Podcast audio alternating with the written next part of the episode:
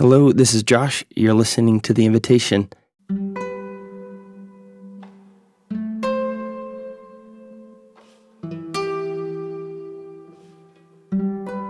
Before I introduce this conversation with Chuck DeGroat, this is part two of the summer retreat introduction.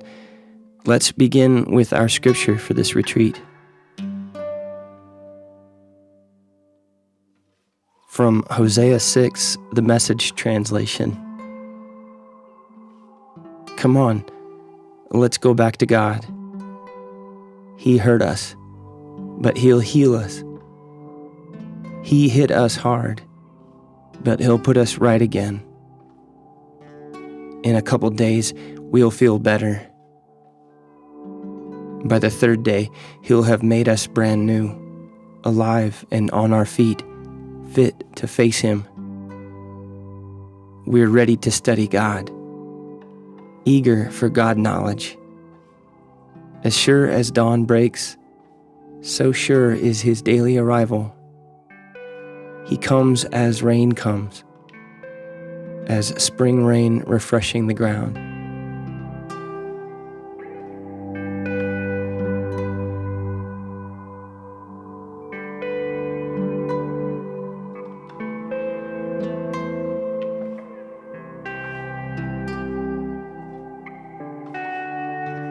So, welcome to this spiritual conversation with Chuck DeGroat. He's the professor of pastoral care and Christian spirituality at Western Theological Seminary here in Holland, Michigan.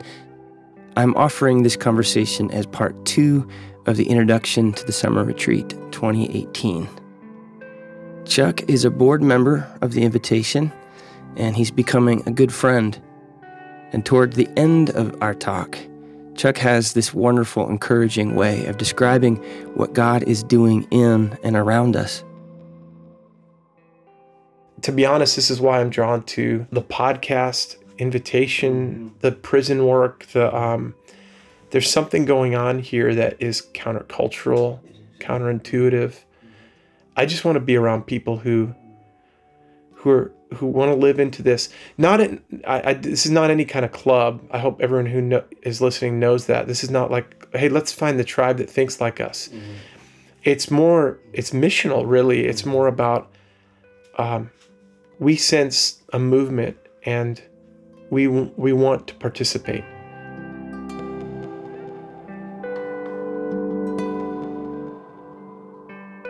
You may have gotten this far into the Invitation podcast and here you are at the beginning of this summer retreat, and you're giving it a chance.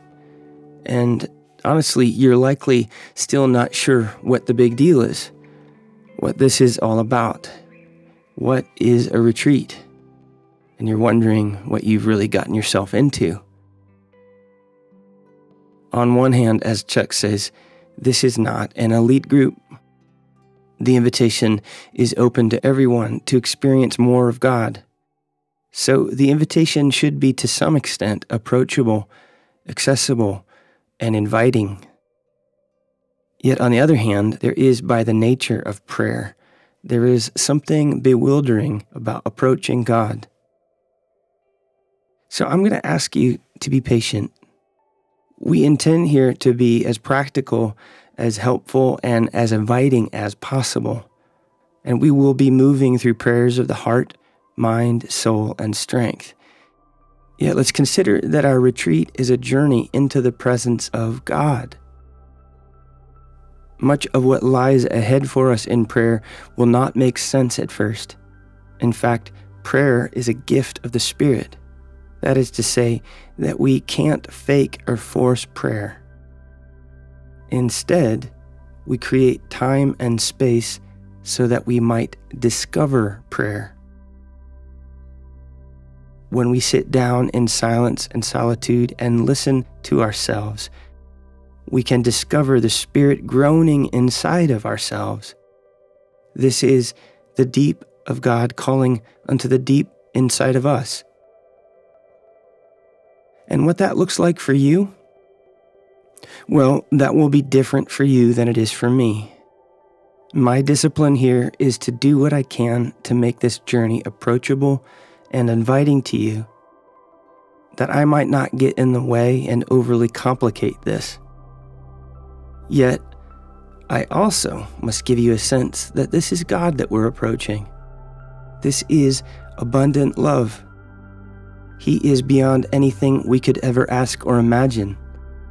He is holy and wholly other, completely other than us. Yet He has made Himself known to us, and at the same time, that revelation is bewilderingly different than us.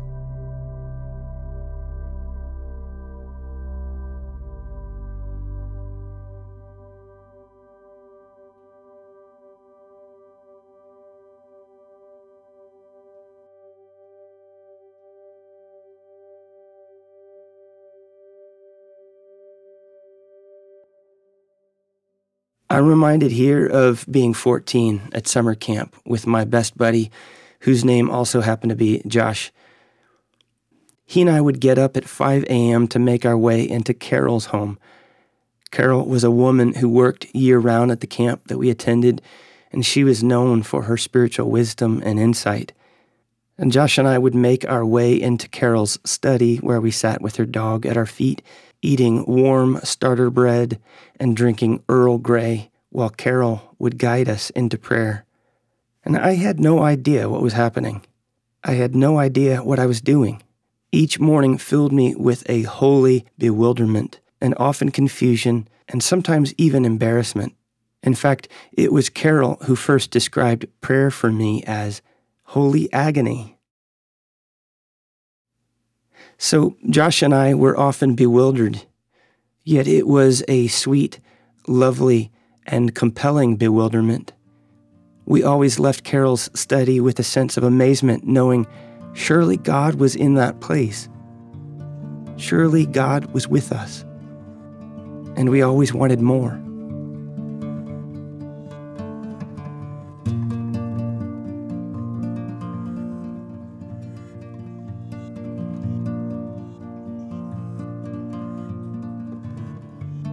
And in entering this retreat, you may also feel a bit bewildered, just like Josh and I were sitting with Carol all those years ago.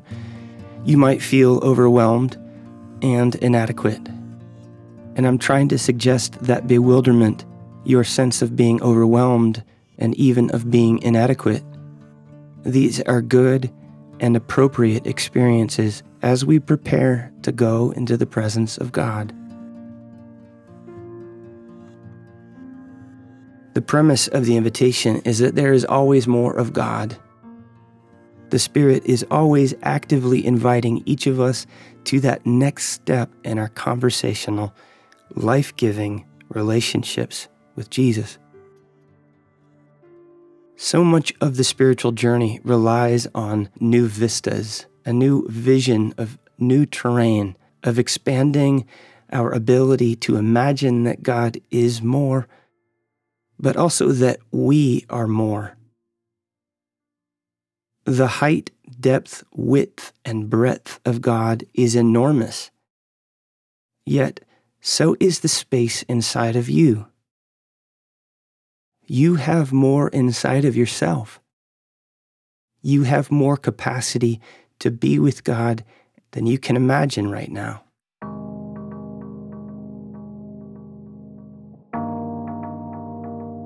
I have been involved in a couple decades of ministry that has concerned itself with making Christianity more and more accessible, to be more relevant, more simple and approachable. Yet it seems that these well intentioned efforts have largely resulted in a mediocre, bland, and impracticable faith. No wonder millennials are en masse exiting the church. No wonder we are experiencing what one author described as the graying of the church. In making Christianity more accessible, we have flattened God and reduced church to a consumer good. And the final result? A lackluster, lifeless Christianity. Yet, as our scripture for this summer Hosea 6 invites Come on, let's go back to God. The invitation, this extended summer retreat, is an attempt for us to reconsider, to re see, to revision that there is a very, very deep end of the pool.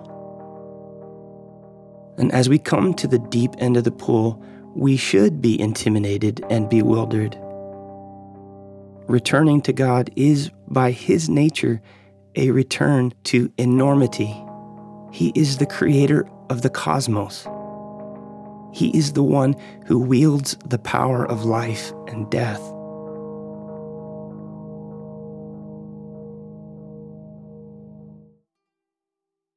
As always, with these spiritual conversations, I invite you to focus more on what you understand and not to fuss about what you don't understand. Listen to the spirit of the way Chuck and I are sharing. In this episode, Chuck offers an overview of his book, Wholeheartedness, Busyness, Exhaustion, and Healing the Divided Self. If you want a book that is approachable, yet appropriately so that it doesn't flatten God, I highly recommend this book for your summer reading and your retreat experience. You can also find Chuck blogging at his website, chuckdegroat.net. I pray that this conversation inspires you not just to think about prayer, but to actually practice prayer. And stay tuned to the end of the conversation, where I'll then offer you some ideas for your practice of the summer retreat.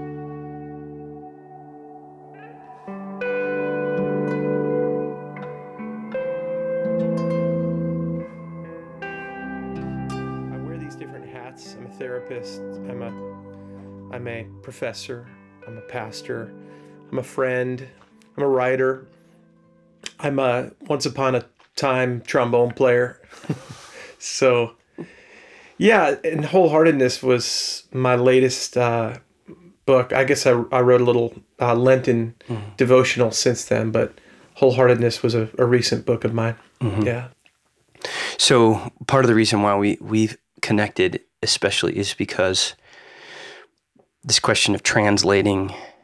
Um, it's it's hard to name this. Yeah. You know, I, I I want the podcast to be f- free of pretension, uh, condescension, um, and when I say something like contemplative prayer, um, either folks could be confused and not know what that is, or they've heard enough that they're intimidated.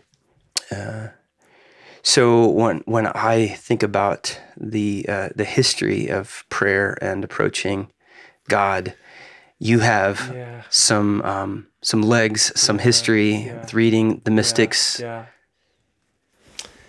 Yeah. So wholeheartedness felt like the risky book to write. You know, I had written a couple of books before that, but wholeheartedness was my um, my attempt to dive into things that closer to my my own heart and and I think reflected uh, my musings on the mystics in ways that I hadn't put out there before, and on some some of the poets like Mary Oliver and Fleur Adcock and others like that. Um, so, yeah, yeah, it's it's not a book necessarily on contemplative spirituality. It's a book that riffs off of this idea that we live with a kind of division and fragmentation in our lives. We don't we're not present. We don't show up to our lives. And so it invites us to oneness and worthiness um, in Christ and what we call union with God. It's pivoting off the writings of of like a Meister Eckhart. You know, um, I had one I had one uh, person who was asked to endorse the book and said, "I like it, but I can't endorse it because I can't put my name on a book that quotes Thomas Kelly." you know, the, the Quaker mystic and, and Meister Eckhart and folks like that. But in all my writings, what I've tried to do is I've tried to draw it up in, into a larger conversation that we Christians have been having in the tradition for a long time. And it, it's kind of this idea that Augustine uh, uh, has that God is more near to me than I am to myself, you know? That if I trust my this this is feels like a her- heresy to say in some ways, but like if I trust my own experience, I know a lot of people think experience is bad, but if mm-hmm. I if I go with it, that the deepest wrestling of my heart, the deepest desire of my heart is God, mm-hmm. right? And I think we live in a time when we're so dismissive of experience and thus mm-hmm. we're dismissive of the heart. We live up in our calculative minds, constantly scheming and strategizing. This is I, I'm I'm just trying to invite people back down into a conversational intimacy with God, if that makes sense. Yeah. And so you acknowledging that your experience is key to that. Yeah.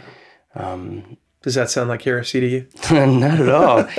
and, and and I mean that's exactly why I'm hanging out with you is that uh, I have, um, I have mapped that the ascent of self, the discovery of self, is for most of the practical purposes the same as the ascent of God. And so this gets really, really tough for people, especially when, when I'm inviting them to the summer of exploring their Yeah. their heart, Yeah, right. their mind, their soul, and their strength. Mm-hmm. And so um, there are people that will take that uh, that theological openness, and I'm not here to judge them or to be angry with them. It's just not my journey to then combine myself with God. I'm not God.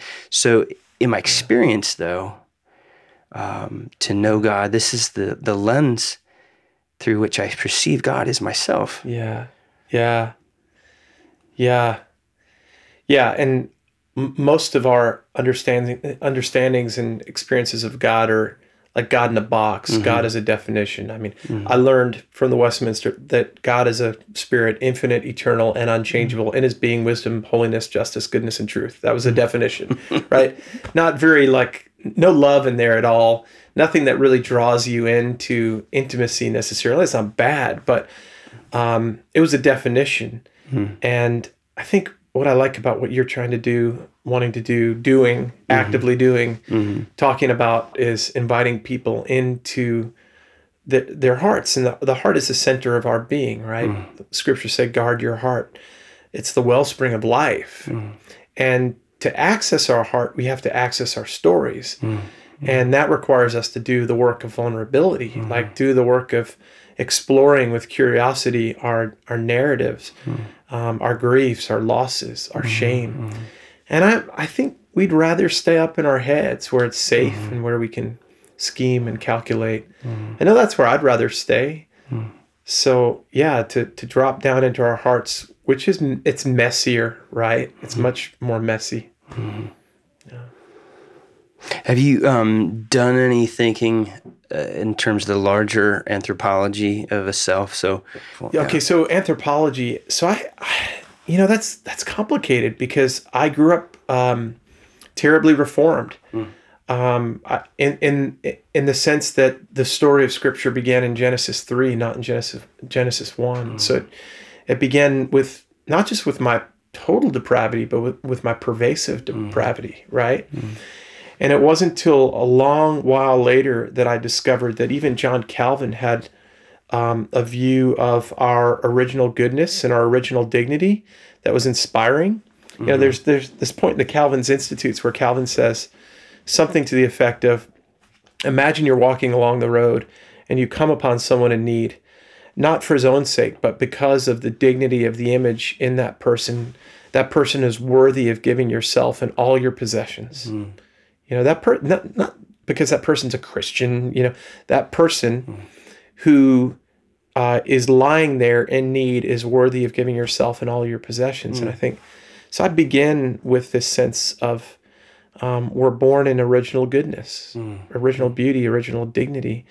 That, um, in one sense, maybe this is this is a little muddy, but in one sense, uh, the Garden of Eden is like the womb, you know, and we emerge out into this world, and um, from the very first moments of our life, we get this whisper. Um, sure, surely God didn't say that you know you, you shouldn't eat from that tree, or you know we get these whispers in our life. There's there's more. Like maybe God's holding out on you, you know. Um, and I call that original shame. um, which precedes original sin, Hmm. if if you want to call it that. Like mm-hmm. original shame is um, maybe maybe there's something wrong with me. Maybe I'm not enough. We begin to doubt our mm-hmm. original goodness, you know, mm-hmm. um, and and we seek to transcend our humanity. I think that's really important for my hmm. anthropology is the sense that we want to transcend our humanity. Mm. This is why maybe my favorite liturgical day of the year is Ash Wednesday because mm. you are dust and to dust you shall return. And so mm. return to your humanity, return to your dustiness, return to your earthiness because that's what we've been trying to in a sense dust off s- since the beginning, right? Mm-hmm. We want to we want like we're constantly living at 5 to 10 feet above ground level above our neediness, above our dependency. I can do it on my own. I can succeed on my own. And um, Yeah, I, I, when I um, go to strength, Mm. when I think about strength, I- I'm thinking about body. Mm. I'm thinking about that place where will Mm. and body come together for your motivation to do things in your action, A- and but but then beneath that, the idea of our humanity, the integration of self. Mm. And that's a, I think that's a very helpful way to, to start. Um, we are creaturely. I mean, that, this is where um, my reformed tradition helps out a lot. You know, we're creaturely and um, we're dependent. You know, I when I'm the most healthy, I don't know if you experience it this way.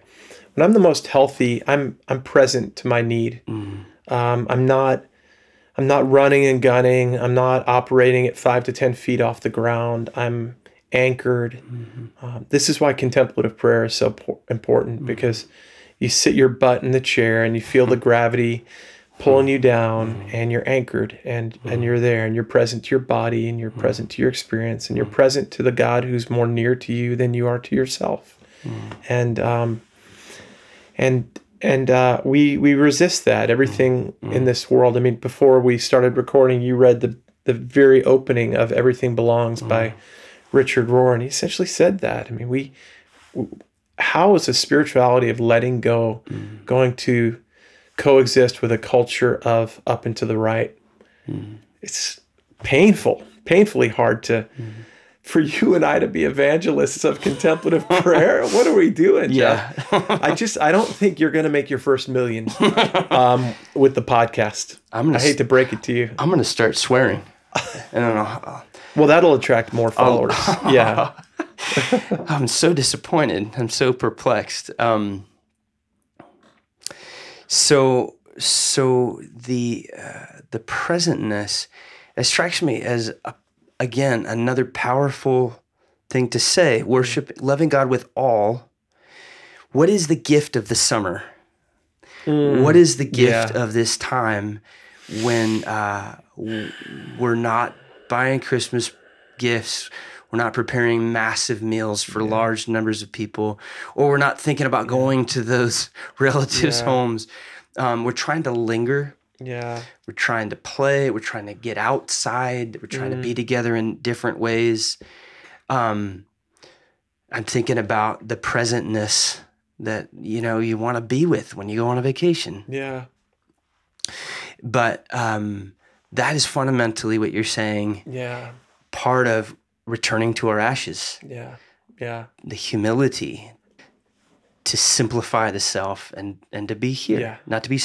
Uh, there, there's a sociologist that a friend turned me on to, Dalton Conley, and he he describes the situation in America that we have become the elsewhere self, Oh wow. and that we have yeah, outsourced our happiness through our technologies. So, how is it that we're loving God with all begins by returning to our creatureliness, our bodily Yeah. state, and that ultimately is really not just a, a bodily; it's a spiritual presence. It's a it's an incarnation, really, to Yeah. be emotionally present, Yeah. mentally present, spiritually, physically present, Yeah. to be all. Yeah, well, it sounds like Augustine. Remember when Augustine says, Late have I loved you, Mm-hmm. O beauty, so ancient, yet so new. I was on the outside, but you were on the inside, right? Mm-hmm. Like I was, that's the elsewhere self, right? I'm looking, I'm looking for you in all these other Mm-hmm. places. And, uh, but you've never gone away. You were right there, more near to me than I am to myself. And, Mm-hmm. but I think, well, here, here's the magic of summer. Okay. This is, Mm-hmm. here's my little, my little musing on this for a minute. Um, from a neurobiological perspective. Okay. As a psych, as a therapist. Yeah, right, right. So we live 90 to 90% of our 90 to 95% of our lives on repeat. Neurobiologists tell us in our anxious limbic system, which which basically sort of uh, allows us to wake up every morning and get out of the same side of the bed and you know go to the bathroom and brush our teeth whatever rhythm you're in every morning that allows you to get to work. You know th- those days when you're you know you go to work and you don't even remember being in the car driving because you can just go there without even thinking. We live 90 to 95% of our lives on repeat out of our anxious limbic systems. And what what neurobiologists tell us is that meditation contemplation moves us from our ang- uh, anxious limbic systems into our prefrontal cortex you mm-hmm. know where we can live in a more calm mm-hmm. centered curious space um, mm. and I think summer is inherently disruptive to the old patterns mm-hmm. because if you've got kids, you know, they're not they're not in school anymore. You got to start thinking about vacation. The season is different. It's lighter. You know, you can go on repeat through those dark and dreary winter months, right? But then there's this invitation to wake up and the mm-hmm. cycles change and the and the responsive suddenly you're outdoors, you're mm-hmm. mowing and gardening and and and uh, your brain says, "Whoa, whoa, whoa, whoa! Wait a 2nd mm-hmm. The I like that old neural uh, neural highway. You know, let's get back on that highway."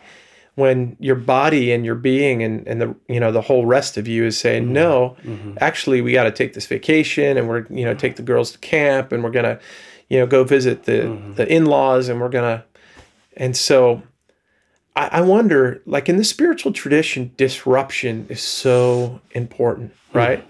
And I wonder if, in, in a way, we, you know, we we sort of idealize summer as this beautiful season, but I wonder if it's disruptive hmm. in a way that's different than mm-hmm. Fall and winter, which is classically the dark night of the soul in the tradition, right? You know, does that make sense? Oh, it's perfect. I love it. I love it.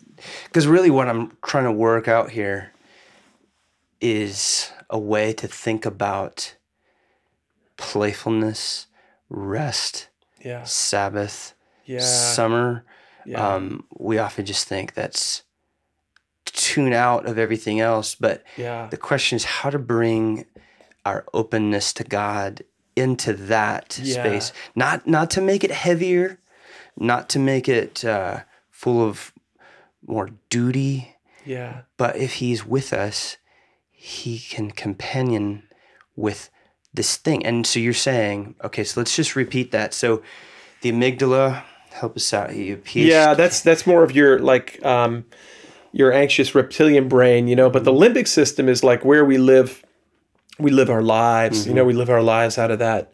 that So limbic place. is the, the, the sur- Um, survival instincts, the fight or flight. oh yeah, Uh-huh. yeah. Um, and and it's just like just give me something and hit repeat. I mean, it's just it's lazy, you know. And um, and I think it's moving from that. I mean, so here's another way of saying it, and and I kind of start wholeheartedness with this story uh, about this this incredible encounter between David Whyte, the poet, and brother David Steindl Rast when mm-hmm.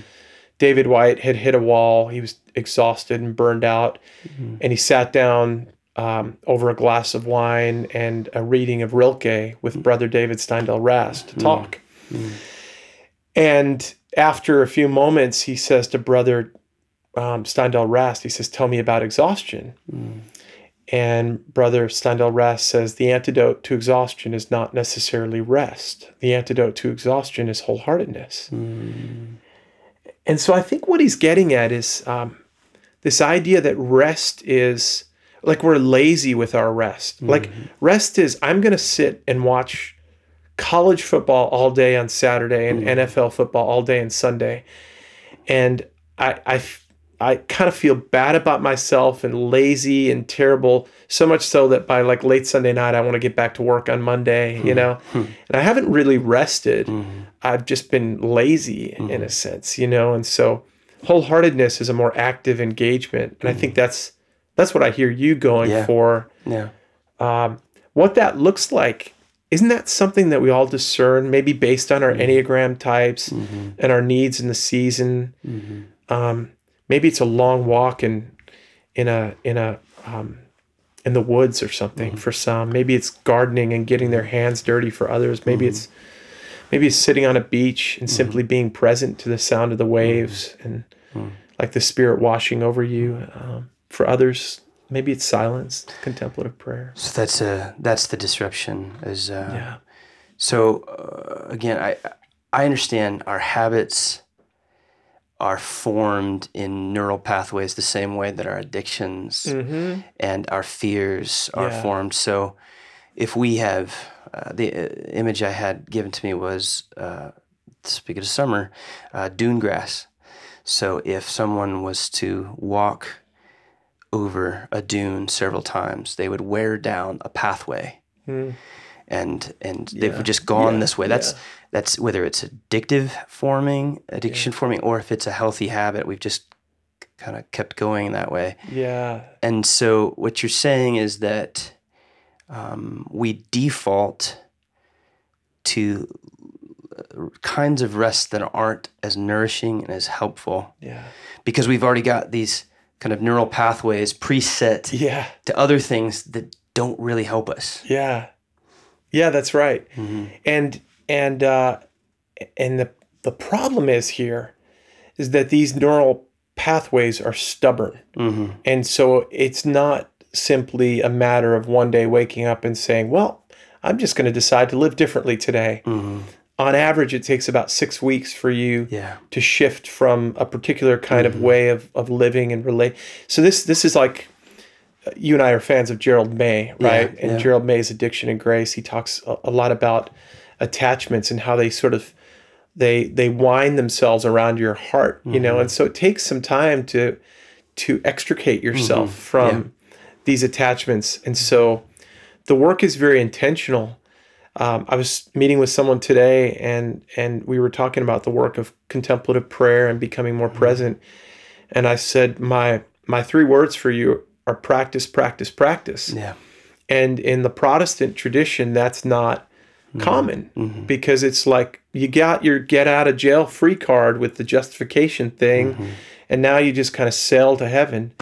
And uh, if you screw up, well, there's grace to cover that. And there's not really a, I, I think we're lacking, I'm lacking, I still consider myself like in the Reformed Protestant tradition, but we're lacking a theology of practice, you know, and maybe that's why you and I are drawn to this in Yeah. a way. It gives us a, a way of entering in that uh, that isn't isn't simply like going through the motions. It's enlivening. You know, contemplative prayer. There's nothing more powerful than um, than dwelling in in this this, this sort of contemplative intimacy of silent prayer. It, yeah, Yeah, the um, the subversion of our habits through silence, through uh, an intentional presence. Um, so here's the kicker: is that as you were talking about figuring out what's best for our rest, depending on our personality types, there's no real um, program that will work for every single person, um, and that's why uh, part of this summer retreat is identifying some of our spirituality types in terms of our proclivity towards mental intellect, towards the affective of the heart, yeah, uh, towards the action and the doing yeah. of the body, and then this misunderstood arena of the soul. yeah, Um, the point is, you will find your um, tendencies and then you'll find your own version of rest. However, I think that there's something leveling for all of us to experience within contemplative prayer, even if they're not, if you're not going to continue in it and you're going to practice it all the time. My jealousy is that everyone would have some sort of uh, an awareness that it's possible, Yeah. that it's on the table, and so Yeah. again you you know contem- contemplation on the basic level could be um, like you were talking about uh, taking a good walk Mm-hmm. slowing yourself down and being present to a sunset Yeah. the lapping of the waves yeah. um, that's not the full uh, story the mystical tradition and contemplation but that's the beginning of it Yeah. Simply being present, right? Mhm. Present to your own experience. I mean, uh, we, you and I need to be careful that we don't overcomplicate it, right, Sure. with people Yes. because um, it- more often than not, you know, I will go off and say, well, you got to get this book and you got to get Yeah, that book and, right. and you got to commit to 20 minutes a day and this is what it's going to look like. yeah yeah instead of saying what would it look like for you simply to wake up Mm. like uh, have you read the work of anthony de Mello yes yeah and, and de Mello does this and in everything that he writes right? Everything that he did it was all about awareness you know? And it, he had to be an eight off the charts but he'd go into a room and it was he was just this disruptive presence to say wake up. And uh, there are these lines in the book aware awareness where um, i don't i mean i'd love to see the video but it's wake up! exclamation point. Like he's just yelling at people. i think i might have seen that. Wake up! Um, you're sleepwalking through life. Mm-hmm. And how often do you and i experience people who come to us and you know just needing a little bit of help a little bit of direction? Mm-hmm. And and really what it comes down to i mean i'm a therapist so i can i can get into all sorts of like mom issues and dad issues and mm-hmm. trauma and all that's all very important but but somehow somewhere along the way they fell asleep and and now they're defining it as depression. Not in any way to minimize depression or biological kinds of um, uh, roots of depression but but sometimes depression at least in the spiritual tradition uh, Gerald May talks about this in the Dark Night of the Soul um, is is a matter of falling asleep you know? But in that you you and I are called to help them discern like where is God at in that? Mm-hmm. Like to get back to the heart like what's Yeah. going on in your heart right now? Yeah. Like um i in wholeheartedness i talk about a few different components of of this heart journey. One of them is your story but another one is just awareness is hmm. simply attending to the present mm-hmm. moment. And all of my students nowadays call me out. Like if i'm in a busy season hmm. i'm walking from my office through the atrium in, on, on the lower level of, of western seminary to you know to get a drink uh, or to uh, to to chat with someone, and they notice my pace, and and I asked them in class actually to call me out on that. Like we are community, and and so if you see me, if you don't feel like I'm present to you, I invite you to share with me what your experience is. Um, that's a heart check for me. Where are you right now? You know those words from Genesis chapter three. Where are you? Like, where are you right now, Chuck? Mm.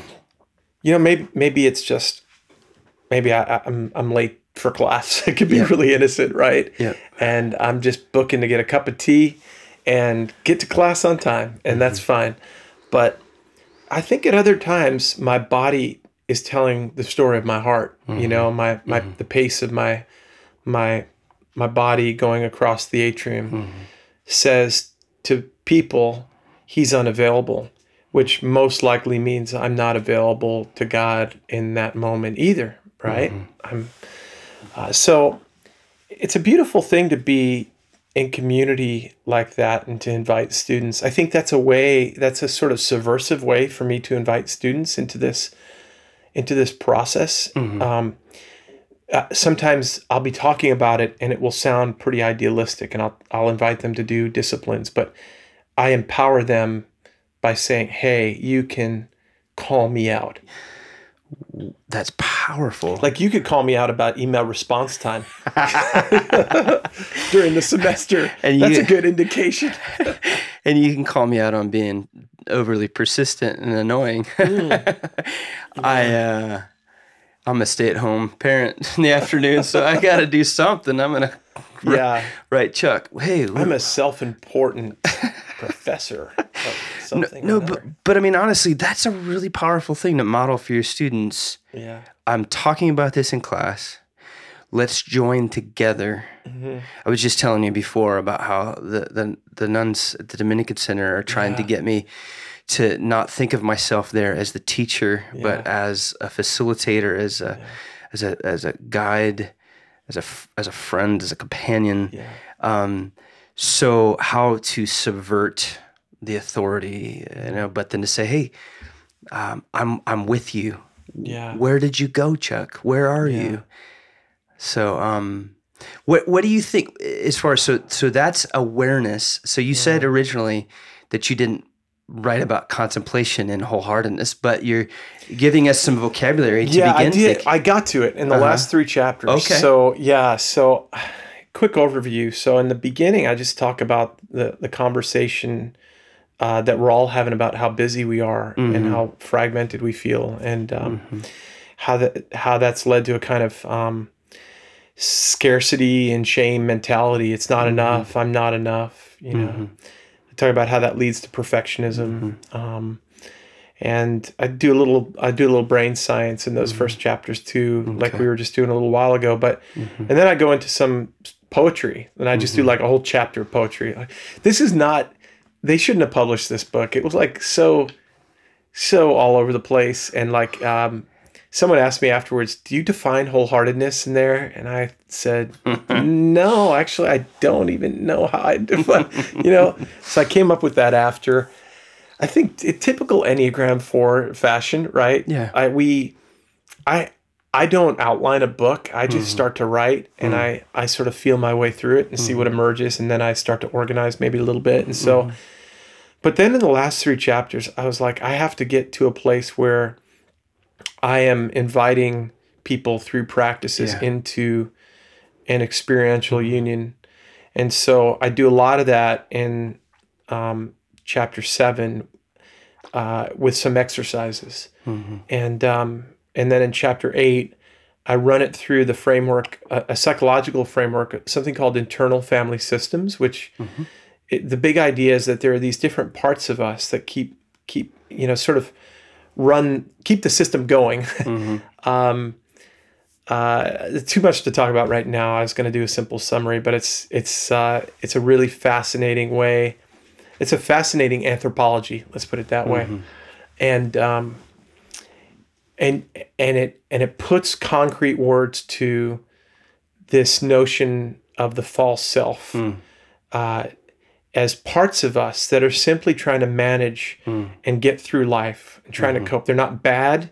Um, uh, they're simply not the true self, you know? And so IFS, Internal Family Systems, invites you to the true self. And so I use that as a way of like, here's a here's a psychological framework that can match up well with a contemplative framework.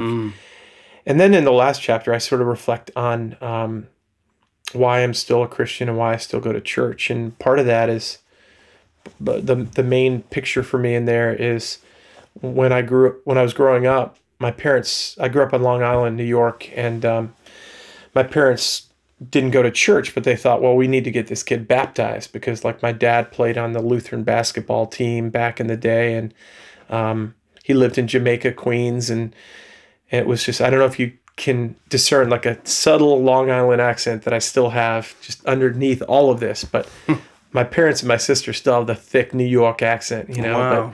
But, um, but they were like, we got to get this kid to the church, you know, we got to get him baptized. So they went to the Lutheran church, you know, and um, in that church was something they called the eternal light. It was like this um, this candle that never, like from a little kid's eyes, was a candle that just never went out. Like the candle's still on. What the heck, you know? And um, I didn't hear the sermon. Uh, I don't remember a whole lot, but I remember that. And um, it there's something about the mysteries of the faith, right? That um, that I I, th- I think at least for me keep me keep me in the game. Um, and that was that was it. Like this is the light that can never be extinguished. Um, um, the- you know, the light overcomes the darkness. Um, the darkness can never extinguish it. That kind of idea. Um, Thomas Kelly calls the true self the light within, you know, and um, maybe that doesn't make me a very good Calvinist, uh, but Sure. I believe that the light is far deeper than the darkness, and that the primary story of the faith is a story of original goodness, beauty, goodness, unity, um, connectedness, wholeheartedness, um, more than brokenness, pain, suffering, death, loss. Yeah. So identifying true self is uh, identifying the the paradigms uh, of our faculties that we've been already functioning through, and so um, again, I like the way you're saying it's not necessarily that it's bad. In many ways, uh, it's survival skills. It's what's gotten us this far. Yeah, it's that lim- anxious limbic system that we talked about earlier. Now through some psychological language, and but my definition of of um, pastoral care, contemplative prayer, all they're all the same in a sense. Mm. It's about removing every obstacle to union with God. Mm. God is already in union with you. Mm. It's you who are blind to that. Mm-hmm. It's you who've gone away, and mm-hmm. so the father in the prodigal son story, right? Luke 15, the father never goes away. The mm-hmm. father's always at home. I, I think that's that's the story. Like if there's the, the meta story in scripture embodied in like one parable, it's the father is always at home. It's we who mm-hmm. go away. Mm-hmm. And even the one who stays at home is away. He's away because I've been slaving away all these years, Dad. you know, mm-hmm. I've been working my ass off for you. Mm. And um and and the father says to the older son, "Everything I have is yours." Mm. You know. He says to the younger son, "Take the ring, take the sandals, mm. take the robe, ex- experience the feast." It's like this is not a God who's who's waiting to pounce. Hmm. He's just waiting for us to come home. It's that simple. We've just made it far more complex. Mm-hmm. So contemplative prayer, reconnecting with the heart is is a homecoming of hmm. sorts, right? Hmm. Um, mm-hmm. God has always been there. You can I, I have friends who I'll say you can trust your heart, and they'll say no, that is the lie of modernity, you know, or maybe postmodern. I don't even mm-hmm. know. This is the lie of Western culture. And I'm like, no, it's the the deepest truth of the Yeah. Christian tradition. Yeah. Um, Yeah, there's that classic scene in uh, Braveheart. You remember that where the the young William is like looking at his father who's deceased. It's kind of like some sort of premonition or whatever, and and he turns and says in that thick Scottish brogue something about follow. I'm not gonna. I'm gonna Yeah. butcher it. Follow your heart, and so yeah. Um, this is really um, this self discovery.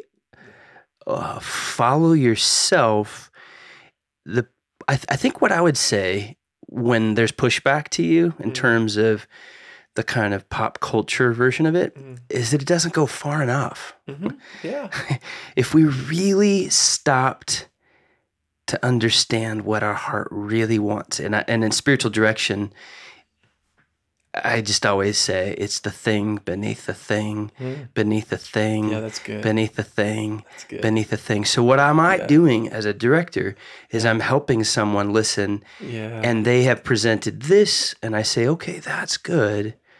What else is happening? Let's go down to the other thing." Mm-hmm. And so if we keep if we have the bravery and the courage Mm-hmm. to really look, and this is the most horrifying question. It could be this kind of pop culture do-goodism or feel-goodism actually. Um, just follow your heart, man. Or if you really ask it, follow your heart. yeah. It's horrifying because most of us don't know right now what we really want. no. So we're busy, as Lewis would say, we're just busy playing Yeah. in the gutter when we really have an invitation Yeah. to Mud something. pies in the slums, right? Mm-hmm. Rather than the holiday at sea, right? Right, right. We just don't know. We have no idea that he's been here with us all along. And this is again the point of invitation Yeah. language. All along, inviting us to the next step of seeing what's beneath this. what's beneath that? There's so much more for you. Yeah. Let me sh- reshape your your imagination. Let me reshape your desires Yeah. and show you what's possible right now. Yeah. Not next year or if for eternity, but Yeah. right now. I I wonder if C.S. Lewis would be a Christian if he didn't follow his heart, right? I mean, There. I mean, there he had to trust a deeper intuition. Follow your heart is not follow your feelings. Mm. The the Christian contemplative tradition is um, is suspicious of feelings, and rightly so, as as um, consolations, right? So Saint Teresa of Avila would say, the consolations are beautiful and good, but they're they're not the thing itself. But following your heart is something. It's the thing beneath the thing beneath the thing, right? You have to do the excavation work, and uh, Which is why silence is so key because it's hard to fake. yeah, in silence. You you sit there with that desire and you sit with it in silence, and you're like, uh, do I? You're really looking at that desire and you're thinking, uh, yeah, do I really? Wa- I thought I wanted that, yeah. and then you realize there's got to be something better than Yeah. that. Well, and okay, so and this is the other piece that will always get us in trouble is um, what the mystics teach us is that we'll get there by a discovery that it's not this, it's not this, it's not mm-hmm. this. The the nada of, mm-hmm. of Saint John of the Cross, it's mm. it's not there, it's not, mm-hmm. And that's there's a lot of making mistakes along the way, mm-hmm. you know. And so mm-hmm. what what's it about like Ben Franklin and the whole mm. discovery of electricity? I tried a thousand times and mm. failed, mm. you know. Like I had I had to get there through failure, and I mm-hmm. think um, that's a messy journey. Yeah. And so, you real practical story, real quick. Please, I've for 20 years have been working with women who've been sexually, emotionally abused, oftentimes in marriages, and uh, a lot of them married to narcissistic men. It's just been a pattern I've seen in, in ministry, whether it's in Orlando or San Francisco or here now. And um, oftentimes these women will come to me presenting with depression, or I'm just, you know, I'm just not satisfied, or I want a little bit more. These are women who are so radically disconnected from their heart. Um, they're living on autopilot. They're living on repeat. They're living out of the limbic system. Just got to be faithful in my marriage. Just got to keep going. And they come in and they they say, I want to. They see me as a therapist, right? And they, they say, I want to I want to talk about depression or anxiety. And lo and behold, two months in, we're starting to talk about the real pain. You know, the fact that the fact that uh, he's emotionally abusive or physically abusive or or you know all sorts of stuff that you know that you you can imagine happens in really painful marriages. And inevitably that a person like this is confronted with the truth of what they they really experience and they really feel right? So i've been living with a particular kind of narrative like it's all going to be okay and i just need to submit and do better. And and now it's like something inside says um, i was made for something more um, and this hurts. This doesn't feel good. And i feel degraded. That's listening to your heart you know? And um, but that path can lead to detours along the way where where let's just say you're listening to your feelings. So in a particular moment it's like well what i'm feeling right now is that i just need to leave my marriage this instant you know? And so i pack my bags and i'm out. That may or may not be a good decision but i think mm-hmm. that that's saint john of the cross's nada mm-hmm. it's not this it's not you, you learn along the mm-hmm. way. And I think we have to have tremendous patience with ourselves. You know, Richard Rohr often talks about the journey of three steps forward, two steps back. And what if we had patience with the, the reality that we are going to blow this time and again, and that following our heart is not some sort of like Disney esque, mm. I've just tuned into yeah, the true self, the true center, and now I'm good for the next mm. 40 years. But in fits and starts, mm-hmm. um, with clear discernment and with really bad listening, you Yeah, know, I'm yeah. going to, I'm going to blow this time and again. And mm-hmm. it's okay because a deep, like what you said, because I'm convinced that, I mean, we, you and I think a lot alike on this, like it's that deeper work that mm-hmm. you're, you're continuing to point people to mm-hmm. and you're just doing it. Like our job is the excavation work. We're mm-hmm. helping them do the, the digging, you know, mm-hmm. of everything that's false, everything that's not, not true to who they really are.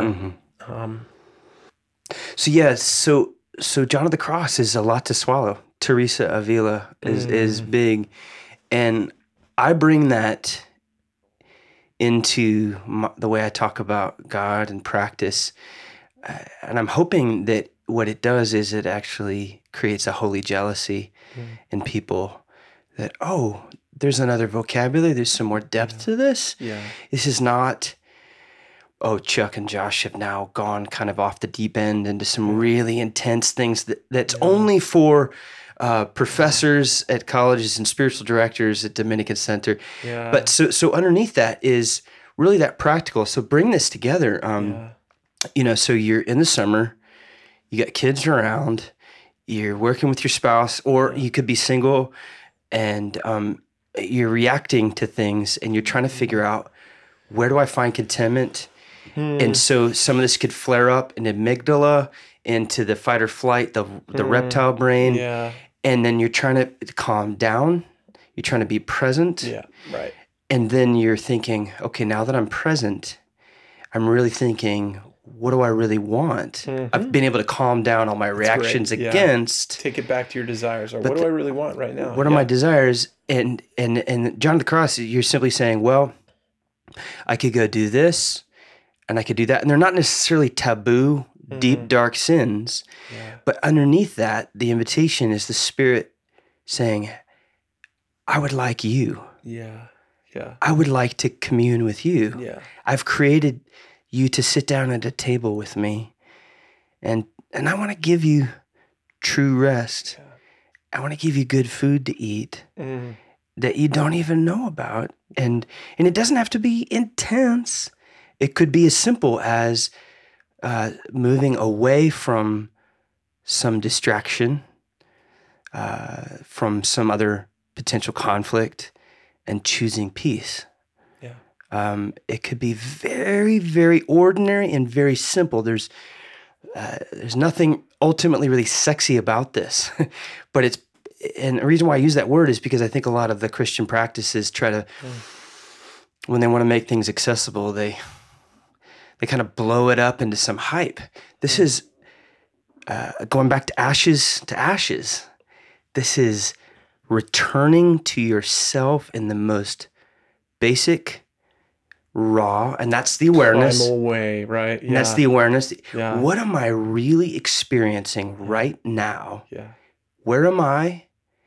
Where are my desires? Can God come into this space? Yeah. Or, you know, or as I think the tradition understands it, like that is your Christ self. That is your God self. Like in that space, uh, you you and God are one, you know? And it's like Martin Laird talks about, it's like you're the sponge in the ocean, you know, and where the sponge and the ocean begin and end, it's hard to discern sometimes, you know, but you're you experience a kind of oneness with God that I don't boy, that's that's it. That's like that's what we're all that's what we all long for. Every everything that we're we're searching for uh, in in contemporary society today is like a search for transcendence, right? It's a mm-hmm. search for that oneness and worthiness that mm-hmm. we can only get by dropping down into the depths of our our being. And i don't you know i don't know sometimes um i don't know how to translate that mm-hmm. to people who are on the go. I hardly know how to live it faithfully myself. I've been on this journey for a while and you know i i i use an app to, to, for accountability to keep my you know contemplative streak going Yeah. you know it'll tell me you're in an eight day streak you're in a 32 day streak you're in a What's like, the app? thank you so much the calm app The you calm. know Okay. c-a-l-m Yeah. yeah, Um, which has some really good resources for doing like mindfulness exercise and stuff like that right But I really want this whole thing to be as practical Yeah, and as right. approachable to people as possible. Well, so I think that that's I'll begin there Mm-hmm. oftentimes. Like I'll say, just download the Calm app and commit to doing five or ten minutes a day. Mm-hmm. They've got some good exercises. It'll begin with maybe like a basic body scan, you Mm-hmm. know, from from the tip of your head to the tip of your toes, you know, just a simple body scan. Mm-hmm. and people will come back to me and say, "Wow, Mm-hmm. I like I felt like alive. My whole body felt Mm-hmm. alive." And um, it's that simple. Like I paid, you know, 200 bucks for a massage at, a resort and didn't feel that good. Mm-hmm. And um, what is that? They'll hmm. ask, what is that? You know, and hmm. it's, I'm like, it's being present. Hmm. The most alive experience is being present. And, and I'm working with someone right now who said, all this stuff you're you're asking me to do about being present. I mean, that feels like so much work. Mm-hmm. It is. and Because like- you said it was, it could take six weeks to get this really built yeah, in. Mm-hmm. Yeah, it's practice, right? But you will feel more alive, more Mm-hmm. resilient. So I, I, I just got done with a semester and it was busy. It was full. Mm. There was a lot going on. Um, I wasn't exhausted at Mm. the end of the semester. I wasn't ready to. Um, I, I wasn't burning out. I wasn't ready to to jump in bed and sleep for two weeks. Mm. Um, I was I was full, you know, in the in the fullest sense of the word. You know, Sure. like it was a full semester, and I and uh, you know I teach classes where I hold the stories of a lot of people. Assignments are stories, and you know of life and of shame and of addiction, and so there was a lot of I have a lot of interaction during the semester, a lot of engagement with with people on a personal level, but since I've been regularly engaged in contemplative prayer mm-hmm.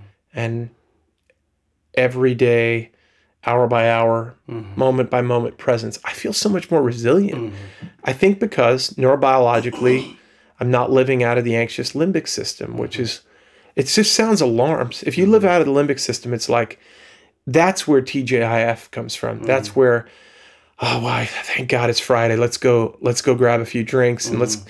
you know, let's get let's spend the weekend in a kind of perpetual buzz and mm. come back on Monday just feeling pretty awful, but like pushing our way through the week. So there's a better way, and I know you and I are. This is really countercultural, and I, mm-hmm.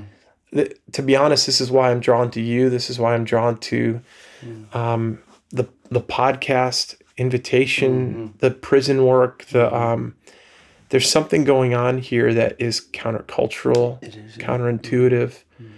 I just want to be around people who who are who want to live into this. Not in, I, I this is not any kind of club. I hope everyone who know, is listening knows that this is not like hey let's find the tribe that thinks like us. It's more it's missional really. It's more about um, we sense a movement and we we want to participate. Mm-hmm. And so if I'm around Josh, I mm-hmm. feel like I I blogged about you hmm. a couple weeks ago. I don't know if you saw that, but I I just talked about conversation you and I had, and it inspired me to blog. And um, something came alive in me after spending time with hmm. you hmm. over coffee one morning. And um, okay, that's good. That's like presence, and and that's what we're in this for. You know, presence to ourselves, presence to God. Um, Well, it's good hanging out with you. thank you so much for your time and your thoughts. So fun. Okay. Yeah.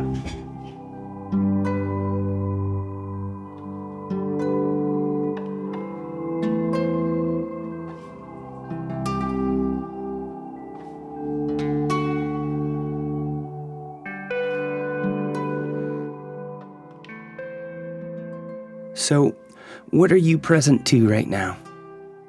Can you listen to yourself here? Are you consumed in your own thoughts, performing some sort of analysis? Is your heart being stirred? Meaning, are your emotions being stirred? Or do you find a sense of wanting to sit quietly, to linger in trust? Or are you getting restless? Do you want to get up and to do some building, to make an effective contribution to something tangible?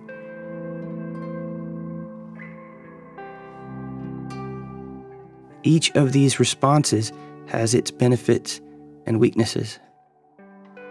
We're suggesting that together we can become whole, integrated, and holy. If you'd like to move more clearly to understand your own spiritual type, I encourage you to download the prayer guide 40 Ways to Spend Five Minutes with God. It can be found at invitationpodcast.org by going to the download section under resources. Get that guide and then read through each of the suggested prayer practices and, and ask yourself which seems easiest, which is more comfortable and inviting. Most likely, that will be the arena of heart, mind, soul, and strength, one of those that you have been designed to pray. As I sit with Hosea 6, come on, let's return to God. In a couple days, we'll feel better. As I sit with this passage, I'm reminded of the Holy Spirit's gentleness when we lead a retreat, the first instruction is for our retreatant to get enough sleep. We encourage people to go to bed early and to sleep in late if they need to, and to not feel guilty. I noticed that at the beginning of James Bryan Smith's Good and Beautiful God, the first discipline he suggests, what he calls a soul training practice, the first thing he recommends is more sleep.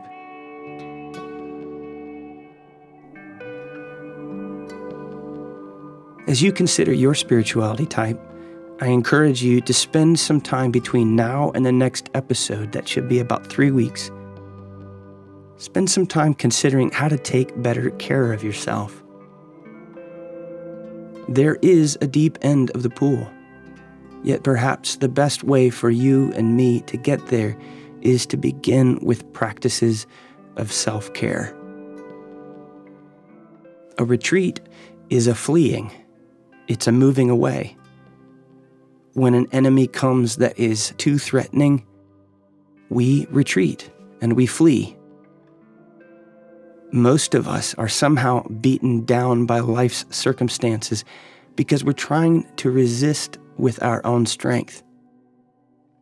The deep end of the pool, contemplation, it's a practice of surrender, not of fighting.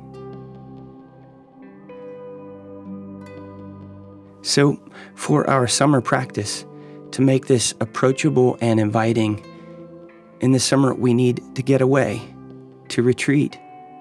We need a detox.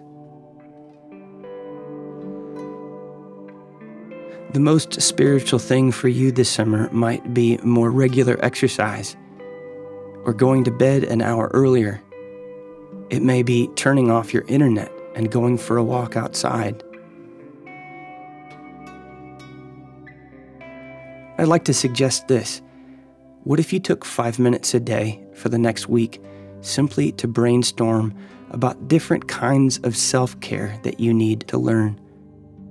In that question, of course, is the consideration of what is toxic in your life. What ideas, what influences from people or media sources, what foods, what habits, what is toxic in your life.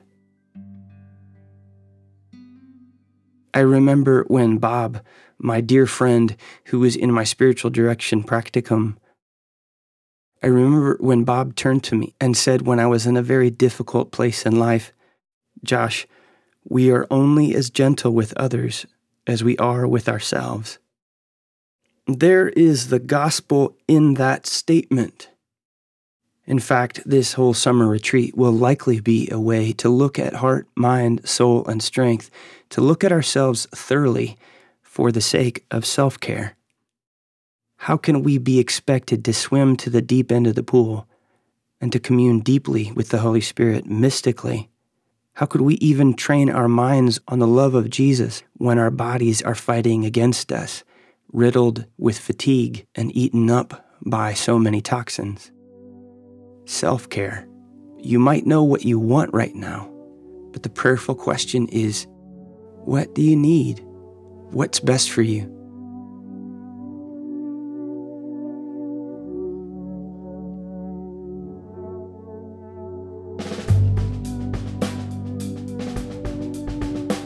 So please stay tuned as we continue this journey through the Summer Retreat 2018.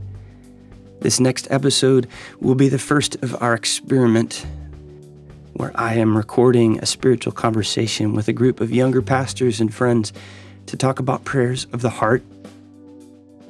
And again, we will not come with our expertise, but with our weakness, our questions, and our confusions. If you're not already subscribed to the Invitation Podcast, I invite you to please sign up. You can find links for subscription on all the pages of the website at invitationpodcast.org. And remember, the invitation is going public in a new way by forming as a nonprofit. Later in the summer and the fall, we will be asking you to consider some financial help to make the invitation sustainable. For now, please be a friend and come on this summer retreat. Subscribe to the podcast and shoot me an email just to say hello. Feel free to offer your thoughts and any questions. It is an honor and a delight to serve you in this guidance and journey through prayer. May it be well with your soul this summer. Amen.